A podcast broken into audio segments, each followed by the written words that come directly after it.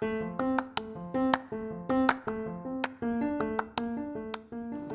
are listening to B2B Top Sales Podcast สวัสดีค่ะว่าที่ Top Sales ทุกคนนะคะ หัวข้อในวันนี้เนี่ยพี่ดวงตั้งใจทำมาเพื่อเตือนสติตัวเองเลยแหละ แต่ว่าคิดว่าจะมีประโยชน์ต่อ ทุกคนด้วยนะคะโดยในเรื่องนั้นก็คือเรื่องของอีโก้มีน้อยคนที่จะยอมรับได้นะคะว่าตัวเองมีอีโก้เราจะไม่รู้ตัวว่ามันมีคุณสมบัติอันหนึ่งที่เราจะต้องรู้สึกว่าเรามั่นใจในตัวเองเสมอ เรารู้สึกว่าเราภูมิใจในในผลงานของเรา แล้วบางทีเราลืมตัวว่าในความมั่นใจนั้นเนี่ยบางทีมันเกินไป แล้วก็บางครั้งเนี่ยมันมีผลกระทบกับงานด้วยนะคะ ถ้าเกิดว่าใครฟังจนจบเนาะแล้วก็เอาไว้ระลึกไว้เพื่อเตือนตัวเอง ไม่ให้มีอีโก้สูงๆนะคะ เราก็จะกลายเป็นคนที่ประสบความสำเร็จได้ในระยะยาวนะคะ เช็คลิสต์ข้อแรกนะคะ ก็คือเรื่องของความอดทนต่ำรู้สึกว่าเหมือนเราพยายามที่จะเร่งให้ลูกค้าพูดจนจบ หรือว่าเราพูดแทรกเสมอพฤติกรรมแบบนี้ให้ระวังไว้เลยว่า เรากำลังมีอีโก้เข้ามาครอบงำนะคะ เพราะฉะนั้น คนที่เป็น top sales ที่ต้องมีความอดทนสูง ค่อยๆ ฟังลูกค้าไปเรื่อยๆ ค่อยๆ สอบถามจนเรารู้ถึงสาเหตุ รู้ถึงความต้องการ รู้ถึงปัญหาของเขาจริง ๆ นะคะ ต้องมีความอดทนมากๆ ในการคุยกับลูกค้าทุกๆ เจ้าเท่า ๆ กันเนาะ นี่คือข้อแรกนะคะ ลองไปเช็คลิสต์ดูว่า เฮ้ย เรามีความอดทนต่ำหรือเปล่าในการคุยกับลูกค้า รู้สึกเหมือนเราเร่งรีบตลอดเวลา หรือว่ารู้สึกว่าเราลำคาญลูกค้าอยู่หรือเปล่านะคะ ข้อนี้ต้องระวังนะคะ ข้อที่ 2 ชอบฟุ้งซ่านค่ะ ก็คือไม่ได้อยู่กับปัจจุบันอะเราจะบางทีเรานั่งคุยกับลูกค้าอยู่อย่างเงี้ยแล้วเราก็ไปคิดถึงลูกค้าเจ้าตัดไปแล้วเราไปคิดถึงออเดอร์ที่กำลังจะต้องไปตามต่อแล้วจิตมันจะฟุ้งไปหมดเลยค่ะ เราจะไม่สามารถที่จะอยู่ปัจจุบันกับลูกค้าได้นะคะ เราไม่ได้ให้ความสำคัญกับลูกค้าที่อยู่ตรงหน้า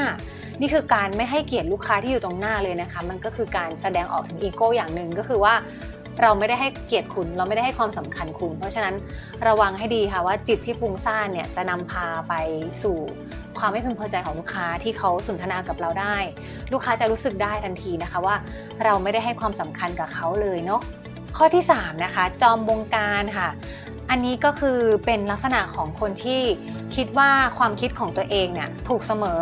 เคยเป็นไหมคะ คือเราจะหงุดหงิดมากเลยทำไมเห็นคนนั้นทำแบบนี้ทำไมลูกค้าตัดสินใจแบบนี้ทำไมลูกค้าคิดแบบนี้ แล้วเราก็มโนไปว่าสิ่งที่เราคิดเนี่ยมันต้องถูกสิโซลูชันที่เราคิดเนี่ยมันต้องใช่สิ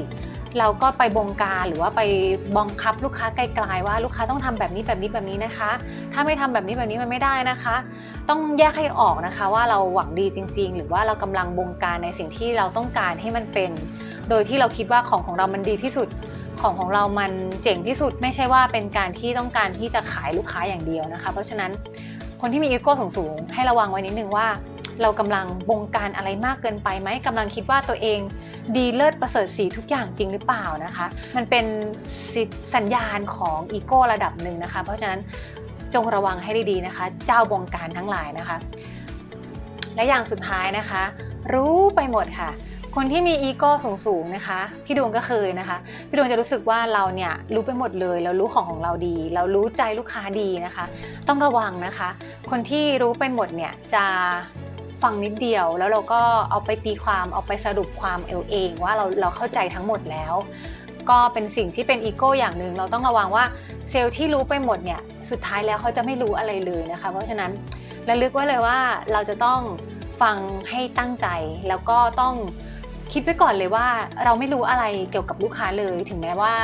เราจะเตรียมตัวมาบ้างอยู่แล้วนะคะ แต่ว่าเราต้องตั้งไว้เลยว่า เราไม่เข้าใจลูกค้าเลย เราไม่รู้อะไรเลยค่ะ แล้วก็ฟังทุกอย่างที่ลูกค้าแชร์มาให้ได้เยอะที่สุดแบบ ใจเป็นกลางที่สุดแบบที่จะอยากฟังเขาจริง ๆ ที่สุดนะคะ และนี่คือสัญญาณอีโก้ทั้ง 4 ตัวนะคะ อดทนต่ำชอบฟุ้งซ่าน จอมบงการแล้วก็รู้ไปหมดนะคะ อันนี้จริงๆแล้วมันสังเกตได้ทั้งเรื่องส่วนตัวและเรื่องงานเลยแหละ เพราะฉะนั้นต้องระวังให้ดีนะคะ ทุกคนมีอีโก้อยู่ในตัวอยู่แล้วนะคะ มันไม่มีทางเป็นไปได้ที่เราจะไม่มีมันเลยเนาะแต่ว่า พยายามที่จะตระหนักรู้ถึงมันให้ได้เร็ว แล้วเราก็จะเก่งขึ้นเวลาที่มันเริ่มผุดขึ้นมาในหัวเรานะคะ เราต้องหยุดมันก่อนที่มันจะมีอำนาจมาคุมความคิดของเรานะคะลองเอาไปฝึกสังเกตตัวเองดีๆนะคะ อย่าให้อีโก้มาครอบงำโดยเฉพาะคนที่กำลังเป็น top sales หรือว่าคนที่กำลังพัฒนาตัวเอง อย่างน้องๆทุกคนพี่ๆทุกคนที่ดูวิดีโอนี้อยู่นะคะ แน่นอนว่า